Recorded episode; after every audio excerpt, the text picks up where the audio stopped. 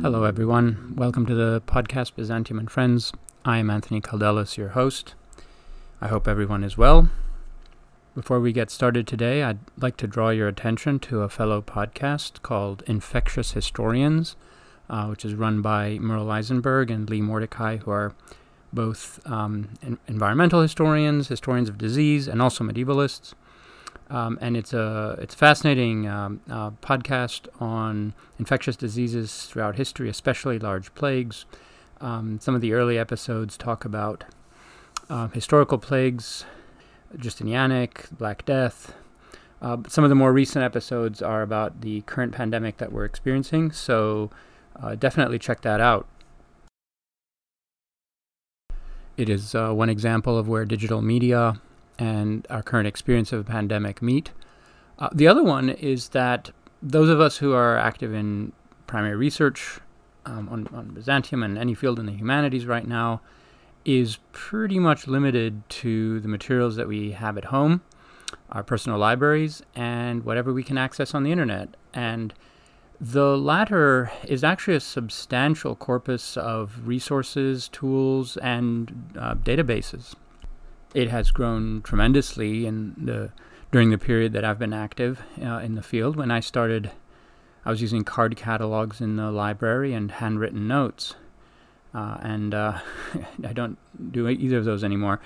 The resources that we have available for conducting research online or through uh, digital means, which are almost always accessed online now, is is impressive. It's incredible, um, and it's not just a a time saver um, it and it doesn't just accelerate research and uh, make um, uh, larger amounts of information available to us um, at, a, at, a, at, a, glance, uh, but it also shapes some of the questions that we can ask and shapes some of the methods and directions of research.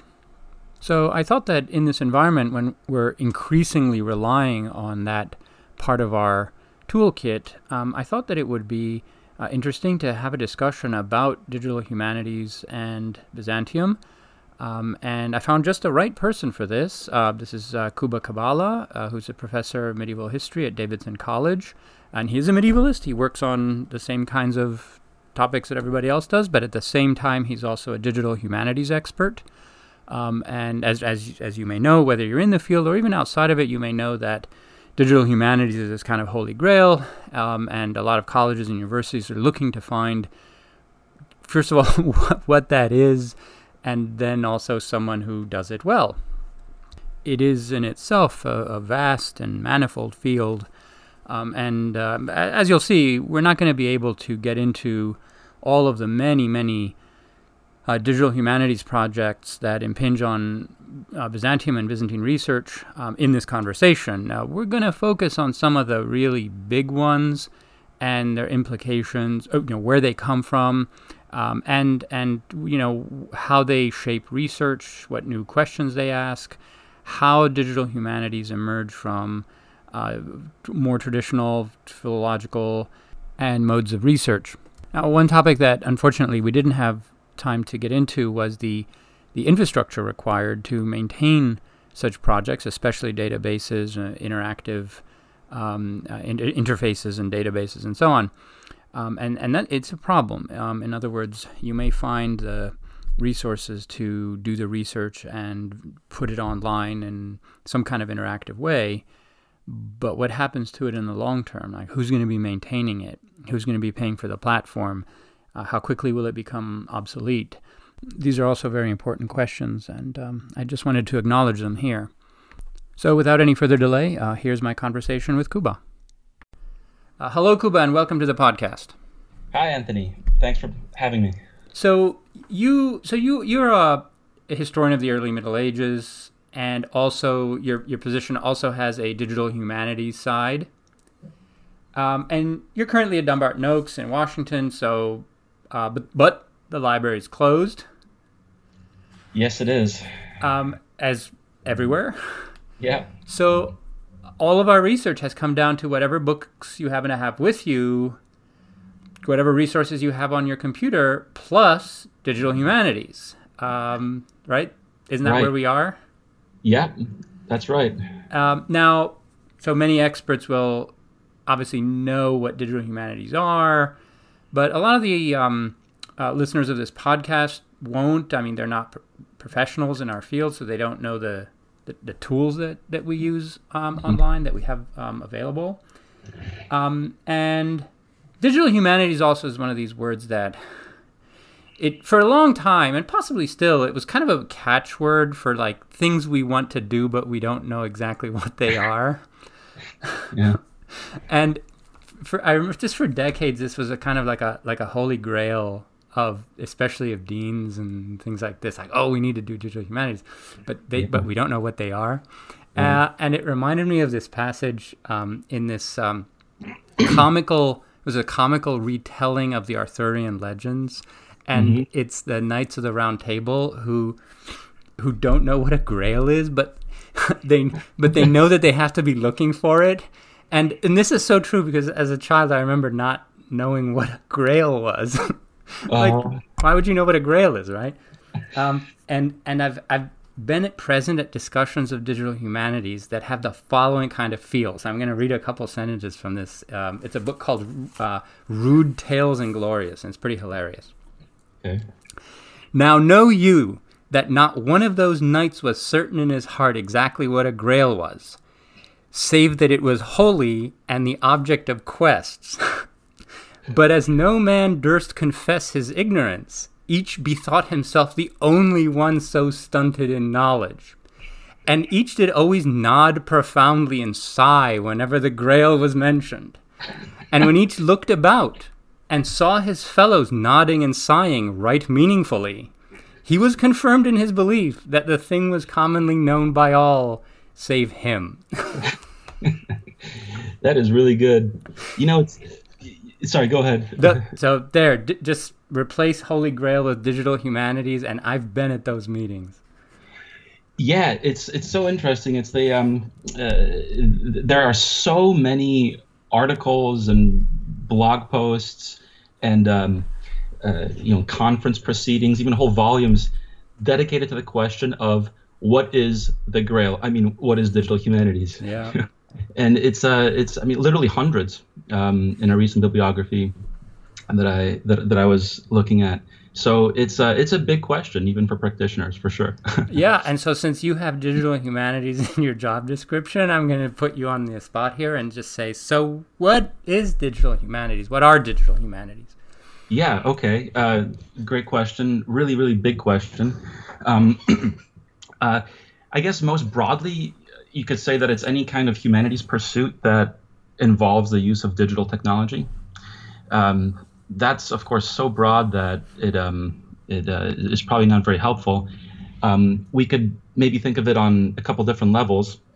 Um, on one level, it could be humanities work that uses digital media, digital platforms, digital technology to um, to share uh, research, to share results, to connect people, uh, to disseminate things. Um, so this would be, for example, anything that that takes up the work of sharing or of um, communicating. Um, when you think of online text databases, when you think of uh, digital bibliographies, digital maps, digital catalogs, all these kinds of things that let us uh, connect with sources and each other um, in our work. That would be one really important part of digital humanities, I would say. And that kind of open access sharing ethos is a is a really big part of the project, as, as far as I can tell. On another level, we could think of digital humanities as more as a method. Um, how can you do things to humanities materials with the help of computational power uh, to interpret the sources or to make arguments about the sources in potentially new ways?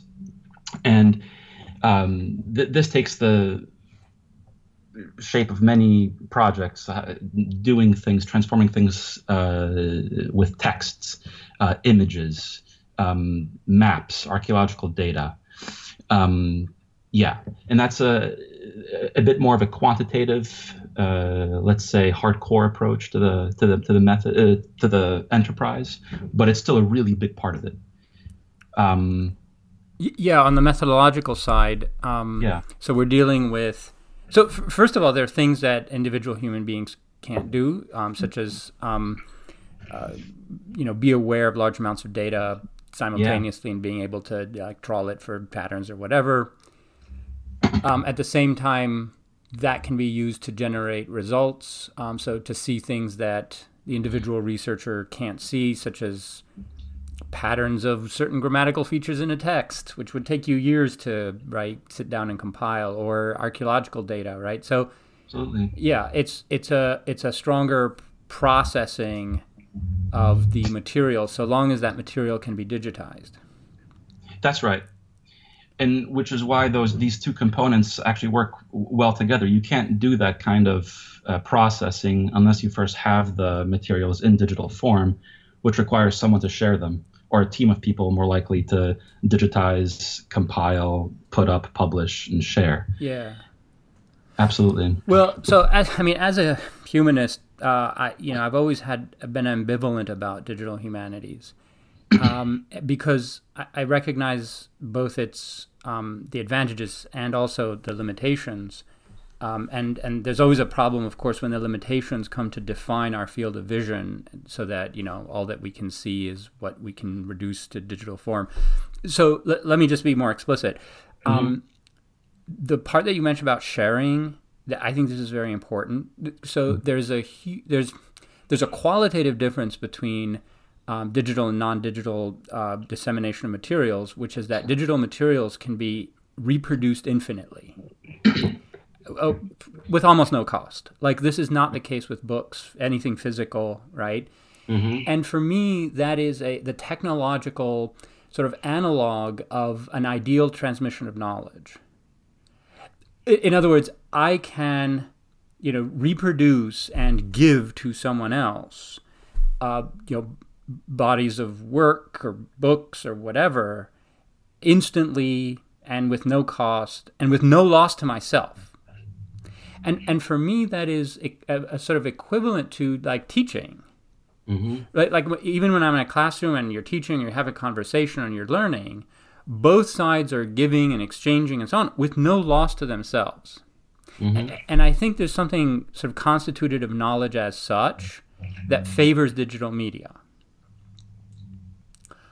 Right. Anyway, I mean, I see it as philosophical. I, I, I don't think that knowledge should should have like a um, a value ascribed to it that is akin to that of a scarce resource. Yes. Right. And and digital media makes knowledge infinitely accessible, and that's great. Yeah, absolutely. Um, there is a yeah, there's a tendency to be um, I, I don't know if suspicious is the right word, but but but definitely to favor that which is open access in the broader digital humanities world. I think for a lot of those reasons, um, of uh, kind of democratizing, making open to the public knowledge. Um, one one we were chatting um, uh, at some point earlier. Um, one I, I was just struck thinking about this how now in the age of quarantine, all of a sudden uh, a lot of presses, university presses, and publishers have made a lot more of their materials digitally available to, to yeah, researchers. Right. And that kind of makes you aware that, well, it's possible. yes, yes. We can put file that away with uh, airlines making uh, tickets more easy to change and so forth. It's like, why couldn't we do this before? uh, yeah, okay. So obviously we're in. We'll we'll see. We'll see how much of that um, sticks mm-hmm. around. You know, the ugly moment is going to be when all of that is retracted. Right. Like, oh, nah, nah, nah, we're not sharing all of this anymore. It's like, well, there's a new normal for some things, but not for others. Yeah, we'll see. Okay, so and then there's the on the other hand, on the other hand, there is there's something about what humanists do um, especially more on the side of interpretation, like uh, like interpreting mm. a text or explaining a historical event. Mm-hmm. That is an activity that is not, I think, digital. um, that that unless we get you know science fiction level AI is not going to be generated by digital methods, mm-hmm. um, and only the results of that can be recorded and disseminated in digital media, but not the process itself. Mm-hmm. So for all that you know, digital humanities can help us as a tool with certain kinds of things, I, I think that it's possible that the most important things that we do as humanists are not um, the products of digital um, mm-hmm. you know analysis, but it's whatever we put into the the uh, algorithms and the software. Yeah, absolutely, um, and that's that. That's a really good point. That was one of the big critiques. You know, digital humanities isn't didn't come out of a void, and we've seen this. I, I haven't seen this before, I guess, but we as a field have seen this before. In the '60s and '70s, there was another um, an earlier push for uh, quantifying, serializing, being very explicit and formal, and even mathematical about humanities problems.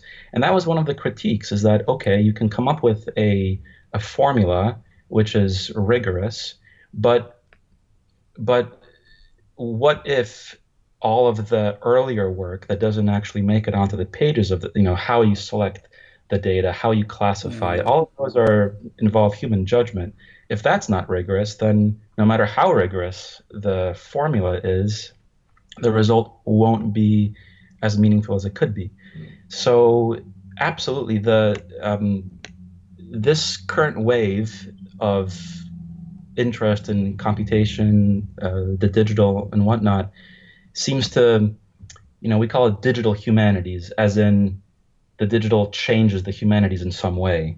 But mm. I'm not so sure if if, if you know if if it's going to be a, if it's that kind of a fundamental transformation. We, we still need to do the work of judgment of of assessment and and and bring that human perspective on it. Absolutely. Yeah, because reproducibility is one thing, but the the quantification, the bias toward quantification that it introduces is another. I mean, that's a methodological priority, um, and it can it can skew things. Uh, anyway, we'll, we'll, we can revisit some of these questions, um, yeah. but let's talk about um, the Byzantium's place in the world of digital humanities. Um, mm-hmm. So, where, where does where does our field stand in that uh, universe? Yeah, it stands. Um, it's a great question. Um, it stands. It's an important part of the field. Um, uh, it is um, one way I like to think about this is that a major branch of the genealogy of digital humanities uh, uh, it goes back to philology, kind of close attention to texts, and uh, people have been counting and, and, quantifying texts for a long time, uh, well before computers uh, came on the scene. And if you look at that early history, then it is philologists paying really, really close attention to Greek texts. Right. so maybe it's not Byzantium uh, per se, but it's definitely Plato, the letters of Paul, all sorts of uh, big ticket classical biblical corpora of Greek language texts that really stand at the forefront of at least this branch of DH. Right. Or Homer also, right? Like the the whole, yeah the yeah the whole debate about orality and how many authors and all that. Um, and, and, for Plato, if, if I remember correctly, it was a it was the push to try to establish the relative chronology of the dialogues by counting word usage like stylometrics.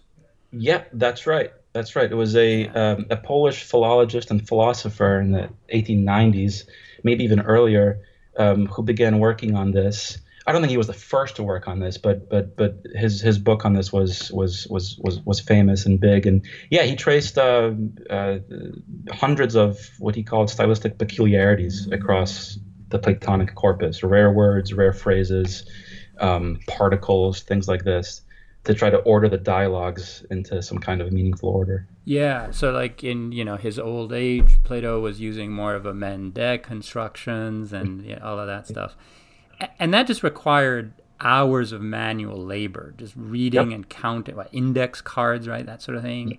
Yeah, yeah, absolutely.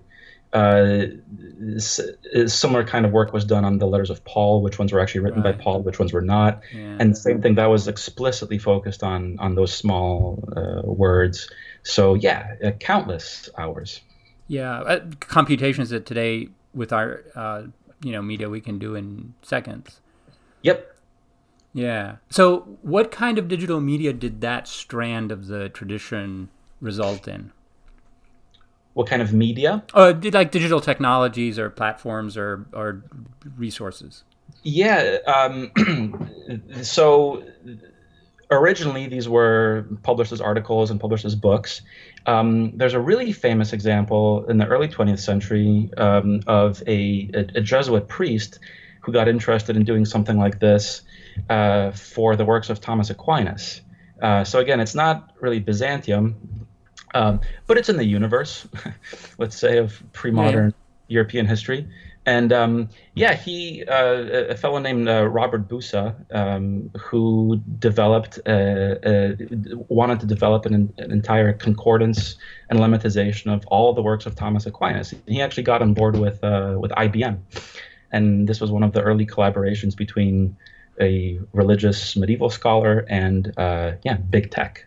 Uh, and this was this the, the result was incredible. Uh, it's now it's available online. You can do a full. It's called the Index Thomisticus, for example. Um, and uh, but uh, um, but but that kind of count, very clear, detailed counting of words and lemmas and word forms and statistical approaches uh, that comes right out of the late 19th century uh, stuff. Um, yeah, it's to solve the same kinds of problems. Uh, yeah, exactly. And then, so once you add computation, uh, uh, mainframes and whatnot, you can speed that up and make it now, you know, make it accessible and now online format. Um, and on the Greek side, this resulted in like the TLG, the Thesaurus Linguae Graecae, right? It's an online database oh, yeah. of Greek texts.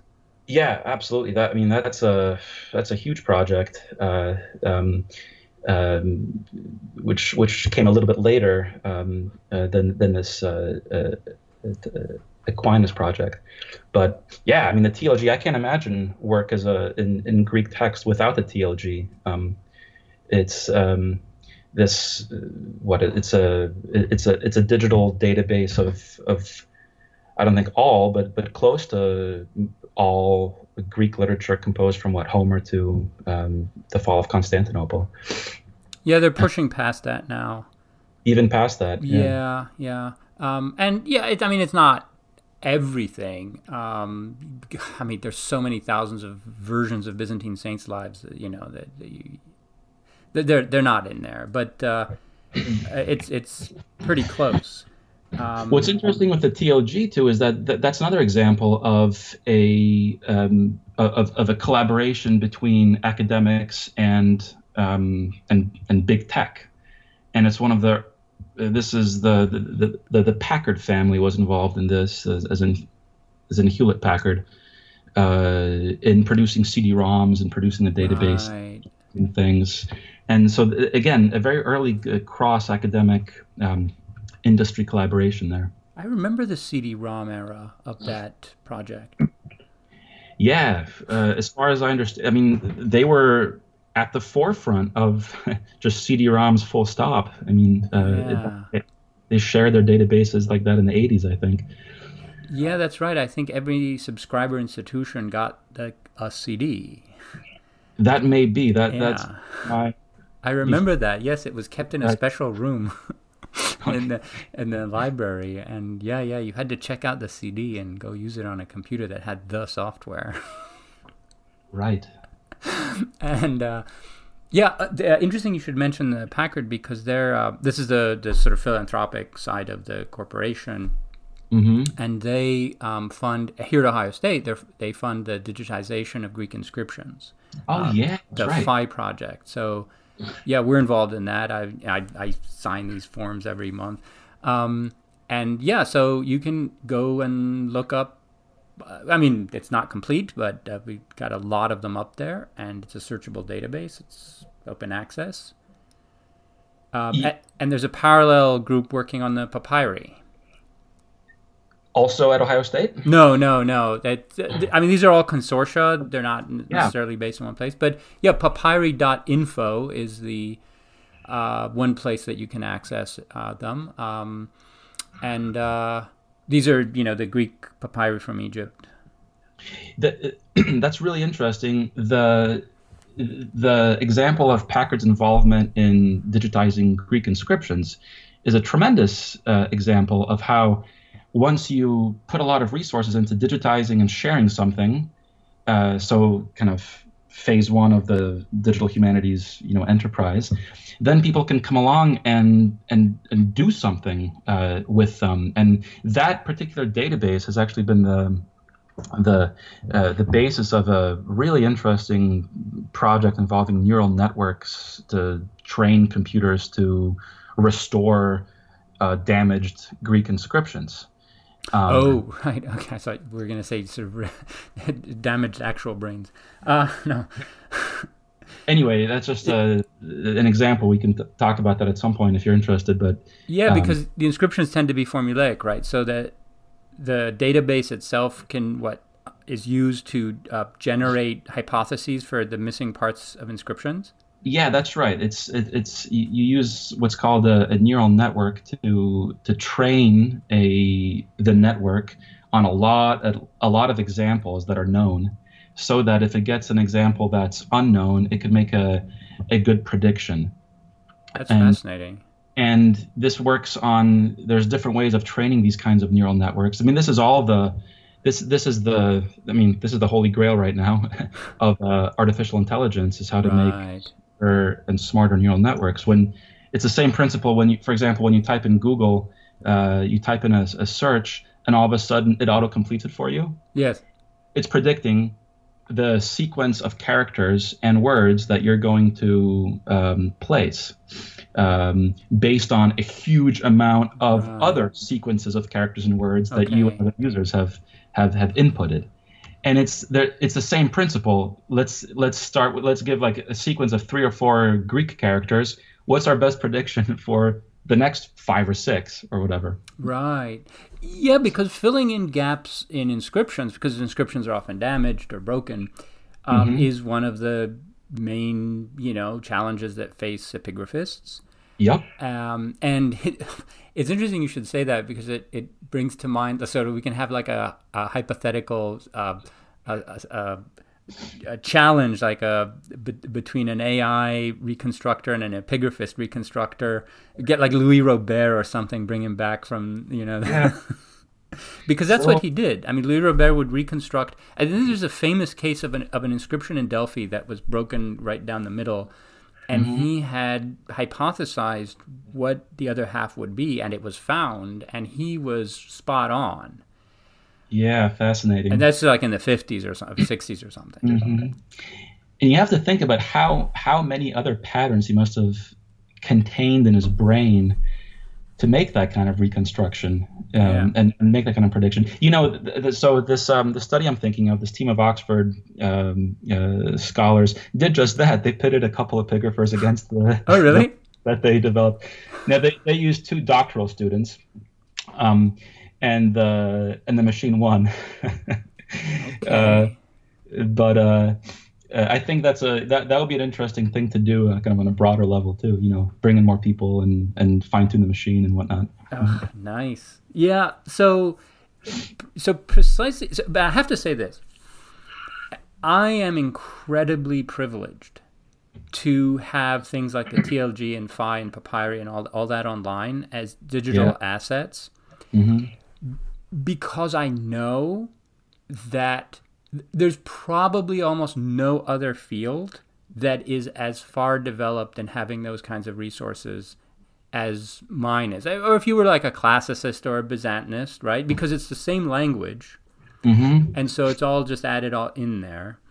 Um, whereas every time I I have to use resources in like neighboring or what for me are auxiliary fields or whatever, it just you just go off a cliff in mm-hmm. terms mm-hmm. of the the sophistication and extent of the digital assets that are available like arabic you know that's like not even close not remotely close Like they don't even have for many things standard editions. Mm-hmm.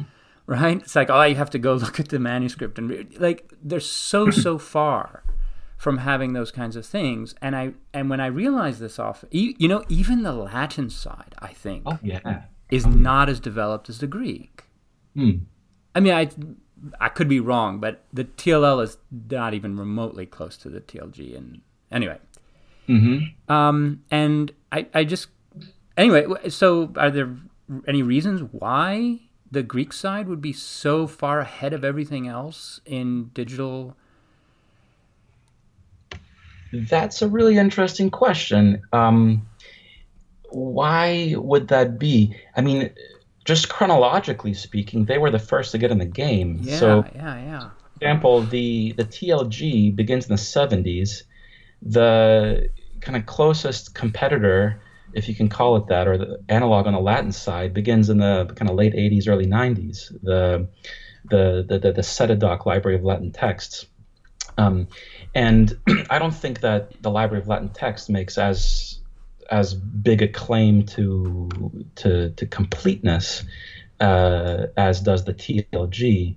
Um, although I, I would have to check that exactly. But but they have a, a head start. That's for sure. Um, um, is that also because they have a head start, uh, relatively speaking? Uh, you know, approaching these these kinds of texts the 19th century. Uh, I'm not sure. Um, I don't know. Yeah, no, I think that that is important. Um, Uh, because after all, this is all just analysis and processing of texts, and all of our methodologies sort of cut their teeth on Homer, Plato, the New Testament. Like in the 19th century, that was the those are the main texts um, whose you know philological problems everyone was trying to solve, and mm-hmm. the, the different kinds of problems. Right. So for Homer, it's you know questions of orality and inter- and interpolations. In Plato, it's the relative chronology. In the New mm-hmm. Testament, it's like authenticity and all. The, and Yeah. and and so you have all these philologists, these like super smart people, 19th, early 20th century, who are working on these kinds of problems. And I guess you know they had you know developed their techniques to the point where when digital media became possible, or, or computing technologies became pos- possible, they were the first to jump in. Yeah, um, that's really interesting. I'd be curious to know exactly what what the folks at Irvine were thinking as well. Um, why that happened at Irvine and not somewhere else, for example. So the TLG is housed at Yeah, uh, yeah. or near Irvine. Um, uh, that's um, you know, I was someone made an interesting point. I think it was David Hurley. He uh, was a historian, but when he went, you know, the 19th century had a lot of these uh, on the Latin side again had a lot of uh, these big projects to collect, edit, formalize, and issue editions of texts uh, of Latin texts, and in a way that there's some kind of standardization going on in a lot of these huge 19th century editorial projects that are kind of an early analog predecessor to the standardization that you see in digital editions today. Um, it wasn't digital back then, but the, Yeah. but there, there's a similar kind of ethos informing the project as well. Yeah, I think Byzantine studies have benefited here from a close association with classics. I mean, they've always gone together, um, and you know, there's no break or seam between the two fields, um, dis- despite how they sometimes operate on a disciplinary level. Right. Um, but uh, even if you think of something out, so s- stepping aside from the, uh, stepping away from the digitization of texts, hmm we have things like the Bryn Mawr Classical Review, Totally. which Yeah. is, is a pioneer, right? Like that's This was, as far as I understand it, the the, the first ever open access humanities journal. Full Yeah. stop. Yeah, and and now, I mean, for those who don't know, you can go and put your email in, and you will receive the emails with the reviews of books and classics of every subfield and every language. Yeah. I wonder if if if, if some of this in, in the on the classic side of things in particular, because once you get into Byzantium, then obviously you've got this huge mass. But in the classics, where relatively speaking, the the, the just the collection of written sources is, is compared to other fields is is let's say relatively smaller. Um, maybe in, you know the, the, idea that necessity is the mother of invention, you have to become a little bit more creative with what you do have. Um, I'm sure classicists would a lot of classicists might disagree with me on this, um, but that might also have been another spur, I guess, mm-hmm. uh, uh, to to coming up with with quantitative, computational, digital, um, innovative approaches to texts that scholars in other fields didn't necessarily have to because oh here's a new text. Oh here's a new text. Oh we let's keep going with new texts. Yeah.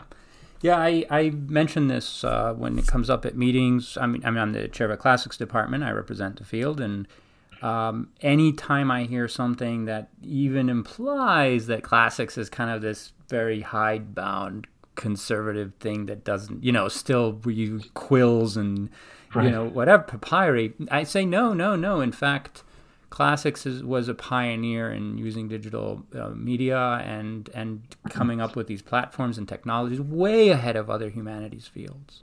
Mm-hmm. Absolutely. Yeah, I, I don't know what it is about the field, but uh, it, it did do those things. A- anyway, um, all right, let, us let's, let's uh, talk uh, more broadly, maybe again about digital humanities um, and um, you know what what they uh, are offering to us right now. So in terms of uh, let's just say, can you pose new questions by using digital humanities that people either weren't using or couldn't pose before? Mm-hmm. Uh, definitely. Um, or l- let me say that I think that is what a lot of practitioners uh, w- would say that this is a huge promise and a huge goal for doing digital humanities.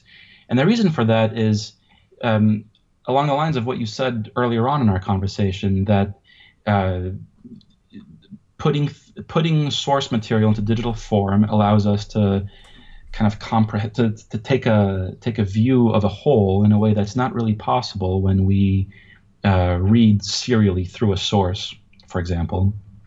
Uh, we can find patterns of word usage across time. We can find patterns of phrases that uh, across time, things that disappear, things that reappear, um, things like that. And I'm, again, these examples are coming just out of texts and, and corpora of texts. But that kind of work uh, does very often lead to new questions. Say a biblical phrase from Psalms all of a sudden gets a lot of play in the ninth century. Uh, then is some is something that you wouldn't necessarily have noticed uh, if you were just reading the sources in the traditional way. But you see this from this, you know, from this distant reading approach, which is a term in, in, in the field. Then all of a sudden you have a question. Well, why? What's going on in the ninth century that this particular verse is all over the place? Um, that's just a hypothetical example, um, uh, but but those kinds of things are detectable. Um, tastes change over time uh, for sometimes for reasons that are meaningful sometimes for reasons that are not so meaningful. Yeah. Right? But those kind yeah so those kinds of new questions uh, patterns lead to new questions.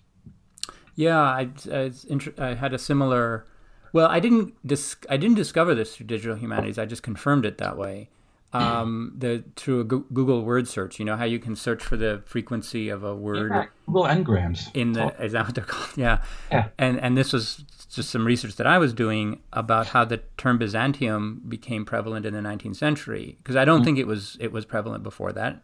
Um, and Google Google is, is sides with me. okay. and and going into the 19th century, the key terms are Empire of the Greeks or Greek Empire or that sort of thing, and mm-hmm. that drastically declines after the mid-century, and Byzantium and Byzantine Empire pick up in the second half of the 19th century and become and dominant. And you can see it's this perfect X, uh, and, mm-hmm. and it, it's good for all. It works in all European languages.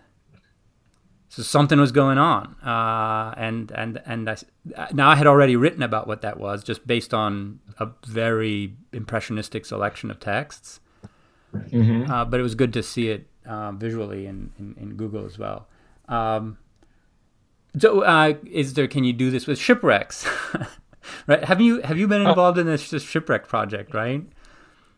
uh, th- this is a. have uh, been involved in the the digital atlas of Roman and medieval civilization. Is that what you're talking re- referring to? Yeah, I thought shipwrecks were part of it. I definitely, definitely. That's a. So this is a, a an online. It's another example of a way of of sharing research. Uh, uh, online. Uh, it's a digital atlas um, uh, uh, that also hosts original research and, and, and databases of of of, of um, of finds and of interesting archaeological and not only archaeological uh, materials uh, for researchers to use. Anyway, yeah, so a database of all shipwrecks in the Mediterranean from I forget what exactly the date range is. I think from the broadly understood the medieval period um, uh, are up there. So I wasn't involved in that particular um, side of it database. I was involved in other parts of that. Yeah, what, what parts were you involved in? I worked on encoding some um, um, places for the maps of uh, medieval Eastern Europe and the, and the missions, the Bavarian missions to Christianize the Slavs of Central Europe. How do, you map, how do you map something like that? Um, th- we were uh, working from uh, a series of well-established uh, uh, print atlases and converting them into digital form. Um, I forget it. I would have to check exactly which atlases we used for the um, f- for these particular um, missions.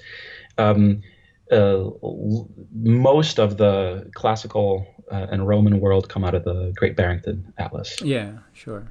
Um, okay, so what about um, new audiences?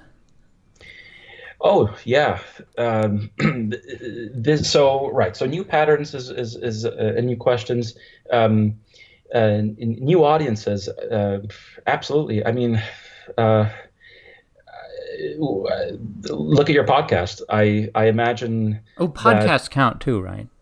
Oh yeah, oh yeah. I mean, this would be definitely a.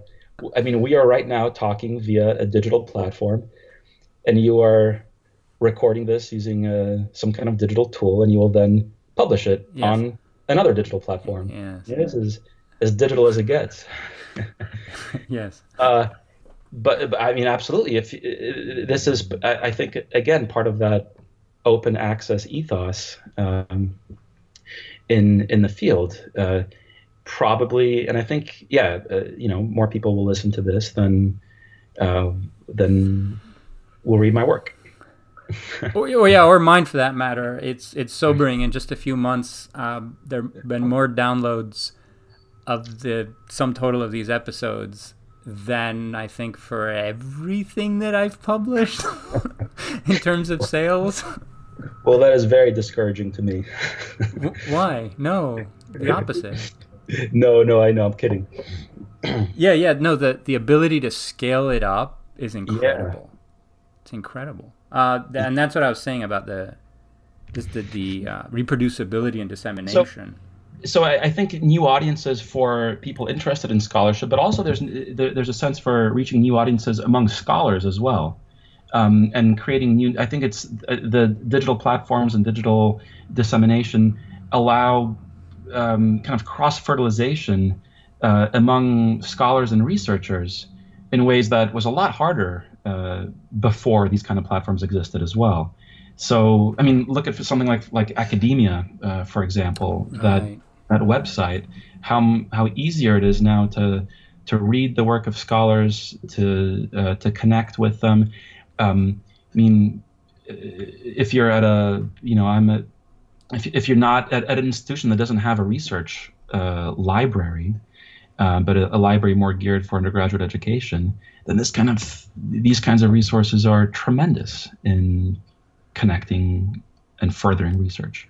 Oh, for scholars certainly. Um, yeah. I mean, I remember when I started uh, scholarship, uh, there were no. I wasn't using any digital technologies, mm-hmm. um, and even email came along pretty slowly. Um, but now um, I, I, I can measure the the speed with which I acquire materials that I need, um, and I have access to uh, all of these corpora, like inscriptions and papyri.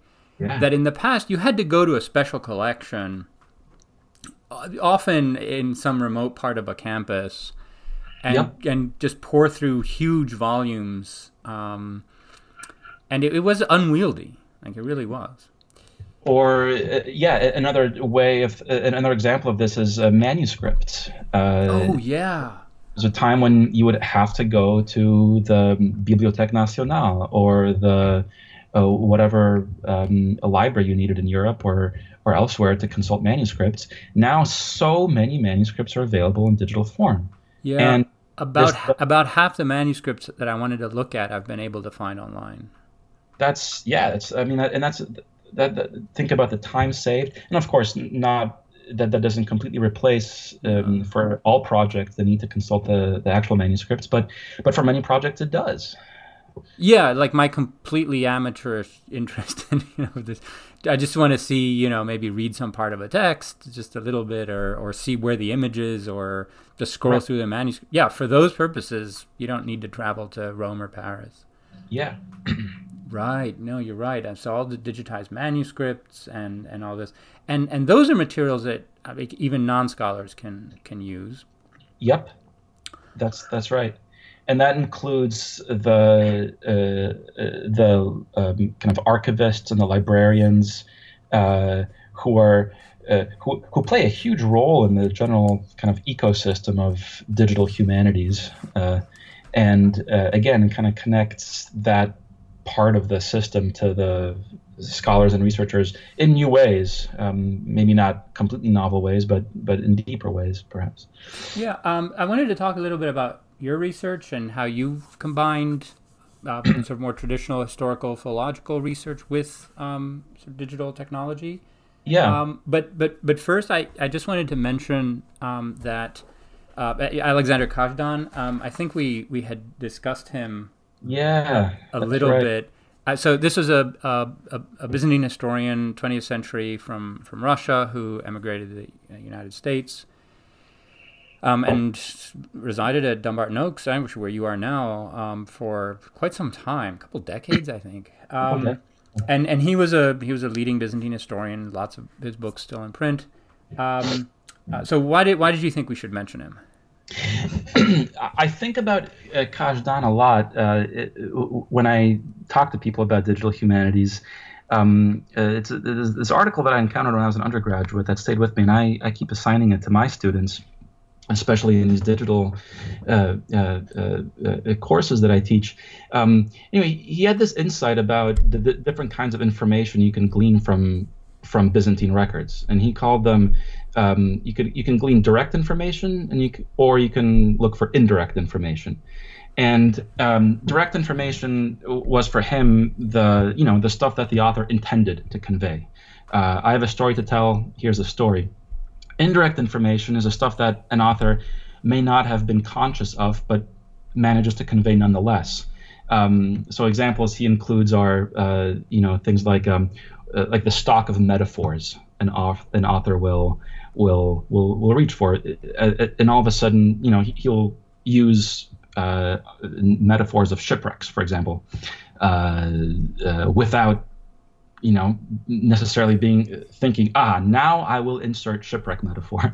It's just something that it's just the way the mind works. But then taken in sum, you have a stock of you know let's say 50 metaphors. 11 of them are shipwreck metaphors. Four of them are uh, uh, tree falling metaphors. I, th- that's not his example. I'm just uh, coming up with something. And all of a sudden, that in and of itself becomes interesting and becomes indirect evidence about something going on in that, perhaps in that society, in his mind, in the in the mind of the author. And the examples could be multiplied, and uh, this is where, uh, and, and so what Kazhdan is saying is that we should be attuned as Byzantinists to indirect information and sources. Uh, that the way to do that is to take a source and to transform it in some way into a what he called a secondary source. So either a tabulation, um, a map, uh, a table of some sort, um, and then use that transformation as further evidence to write about. And I mean, this is the, the digital humanities project in a, in a nutshell, in many ways. Take some complex humanistic information, use some kind of quantification, classification scheme to transform it into something else and then write about it and think about it. And maybe it'll be interesting, maybe it won't be, but at least it'll be a different way of getting at uh, the subject. And and uh, so uh, this is how do you look for new patterns? How do you look for connections? It's, it's this kind of way. And so I've always been struck that Kazhdan was was was was writing about this in the 80s I don't know his Russian work really from the 70s. I understand that he wrote some, you know, sure. he, he engaged in prosopographical studies uh, um, uh, back then. So he was, as far as I understand, doing this kind of work himself. Um, but when, you know, when you read modern, uh, you know, kind of contemporary theorists of what digital humanities is, it's it's often like a, like an echo of what he was saying. Uh, yeah. His, Do you know about his index cards and the boxes of index cards? No. I yeah. Don't. So this is the this is the, the the other side of the coin. I'm like where he's getting all of this uh, that you just described, and and you described it beautifully. Like that's yeah, that's what he was up to. But he had boxes and boxes of um, index cards with information that he had taken from texts. Mm-hmm. Um, and the, some some of them very granular information. Some of it going down to the individual word, um, mm. and so the index card would have you know the the word or phrase or item, you know whatever he was interested in, and then a whole bunch of cross references underneath, handwritten in, in boxes and boxes and boxes that he took he kept, brought with him and fascinating. And and so when he would find a new item, he would make an index card, say where it was, and then start cross referencing everything. Wow. And that data, it's a proto database. And after all, even computing technology emerged from index cards. yeah. Right? Um, yeah. And and he that he used that as the basis for a number of things, such as, for example, the Oxford Dictionary of Byzantium, mm-hmm. uh, which is now 30, 30 years old. I mean, we might we might be thinking about a new one. Uh, but yeah, he used it for that, and also for the Dumbarton Oaks um, database on saints' lives, which is oh, yeah. it's still up there. It is. Yeah, it is. Yeah, and so a lot of this was, and and also his own scholarship was was based on this database that he had that's really interesting to, uh, to hear about, to learn about. Yeah, I mean, it just goes to show that you don't need, and uh, and maybe he was doing this with computers eventually. Uh, I don't know, but but by the sounds of it, you don't need an actual physical computer to do this kind of classification work that is such a big part of digital humanities today. Yeah, just infinite time. Right. and patience. Uh, actually, now that I mentioned the index cards, I I have to correct something I said earlier. Uh, so when when I started to enter the world of scholarship, there was there was one kind of technology, digital technology that very quickly become became important, and that was the uh, university library catalog. Yeah. Right, but when I arrived at Michigan, it was still the card catalog, mm-hmm. and they had it in these beautiful rows of you know wooden cabinets.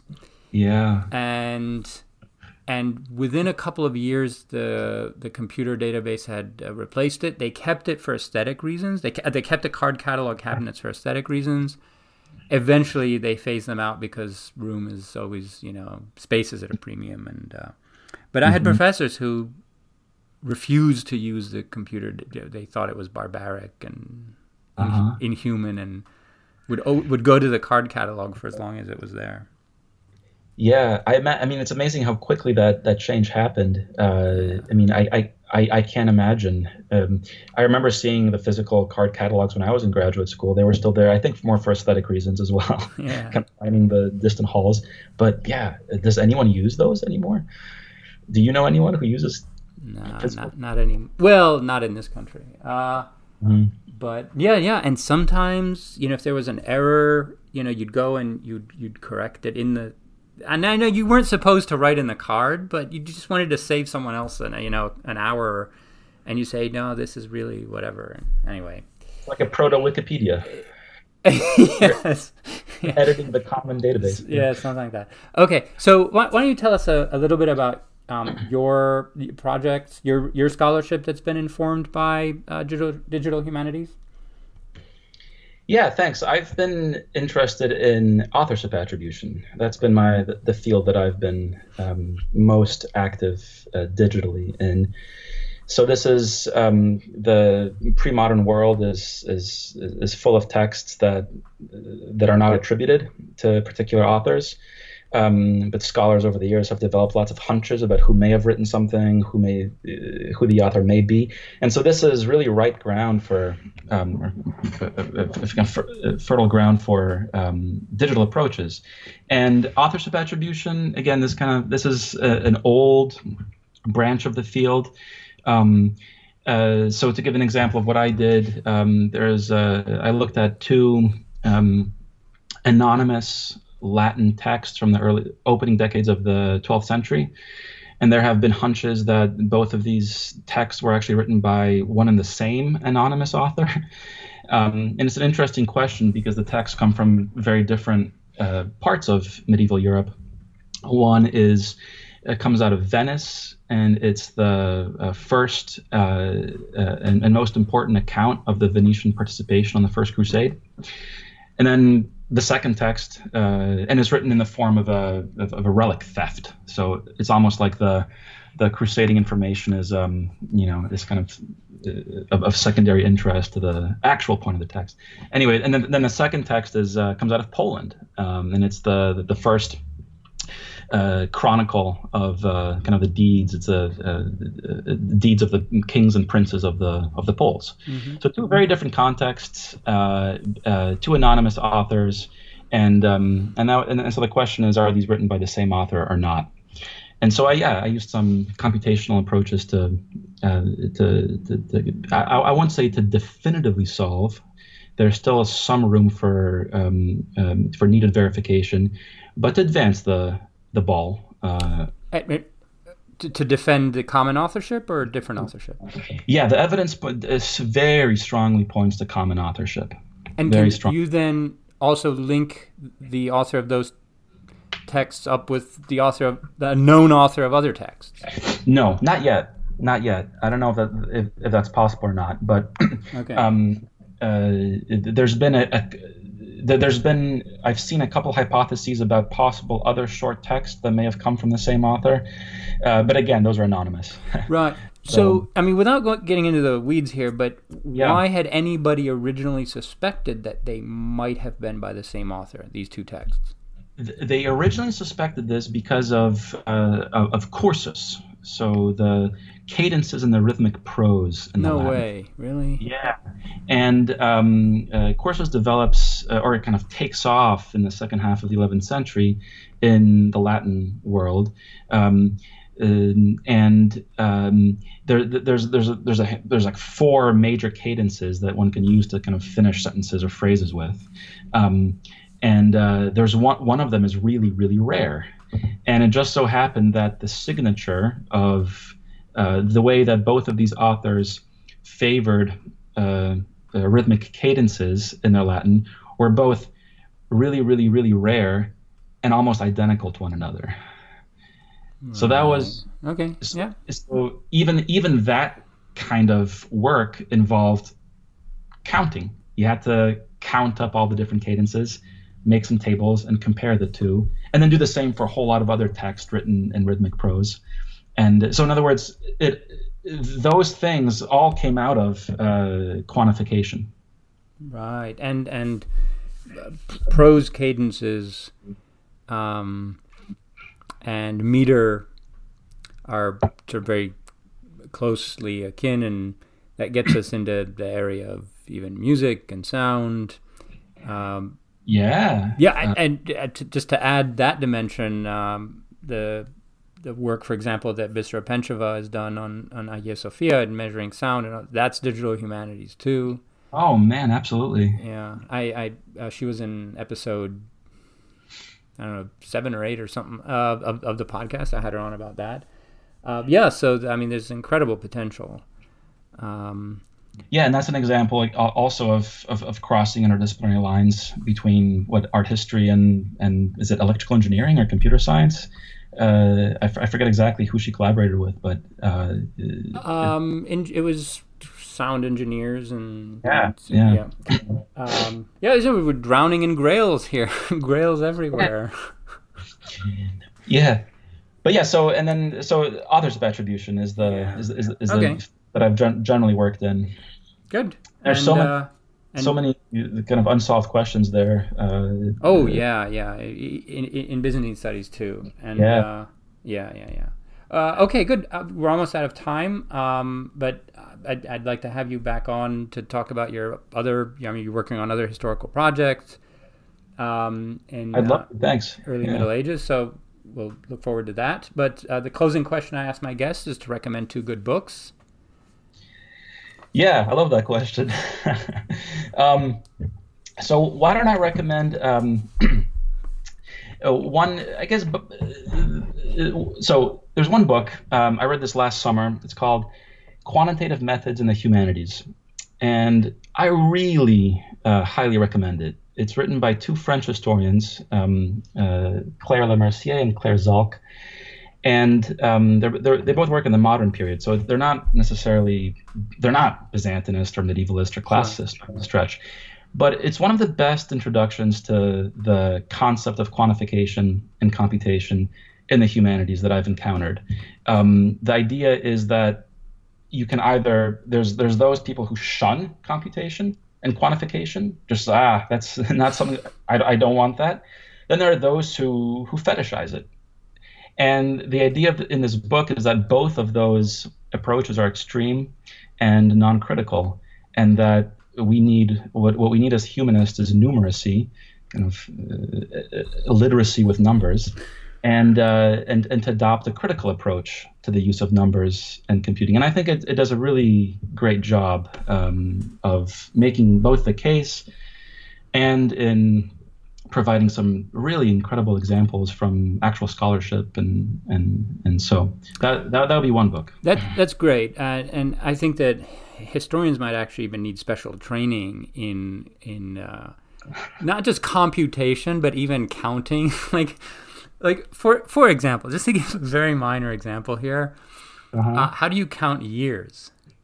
Because oh, yeah, because in Byzantium they you tend to count them inclusively right? Uh, uh, Which Americans don't do. Mm-hmm. Like in my mind, everybody is a year older than they think they are, right? Because you're not born zero. You're not born zero years old. You're you're born in your first year. That it starts right there. yeah, totally. Right, and so you're you're in your first year. You're not zero years old. Yeah. Right. I mean, yeah. And so and thereafter you remain anyway. But so in Byzantine texts, when they say, "Oh, he reigned for three years," that might be two years and one month. Yes, right. Uh, no, no. I mean, uh, c- calendars and time. Oh, I mean, oh, yes. auxiliary discipline of its own in, in in in our fields. Yeah, yeah, yeah. Absolutely. Sorry, that was just a pet. Uh, anyway, and the second book. Second book um, is uh, I'll, I'll, suggest a, a, book that's really fun, um, but that has a lot of relevance, I think, to, to, to, this kind of work, in particular to work with with text and corpora. It's written by a social psychologist named James Pennebaker, and it's called um, "The Secret Life of Pronouns: What Our Words Say About Us." And um, so the question is the same that uh, these 19th century uh, scholars of Plato and, and Paul and, and others are wondering what do function words say? So function words are these words that we use without really thinking about them. The articles, the the pronouns, the the things that are necessary for speech, but that we, you know, don't yeah. actively plan to use. And um, what does a, a kind of uh, a corpus linguistical approach to our spoken and written English, in this case, reveal about our personalities, Oof. about our emotions, self identity, group dynamics that we're involved in, and whatnot. And it turns out it's uh, reveals a lot. Um, it's uh, it's kind of kind of amazing. Um, it's a really f- fun and insightful read. Um, I'd be terrified to read uh, that kind of analysis of my prose. I don't know. That's almost like at a, you know, at a certain point, it becomes it becomes almost uh, you know it becomes funny uh, uh, thinking about. I guess. Yeah, it's like hearing your voice recorded on a podcast. right. Right. Anyway. All right. Uh, well, thank you, Kuba. This has been very interesting. It's a topic that is both part of our age, but also very, very timely now, as so many of us are reduced to our libraries and digital humanities online, and that's it. Absolutely. Yeah. So, Thanks so much for um, for for inviting me, and I, I really enjoyed our conversation. No, uh, and I'll have you back. So hang in there Great. and stay safe. All righty. Same to you.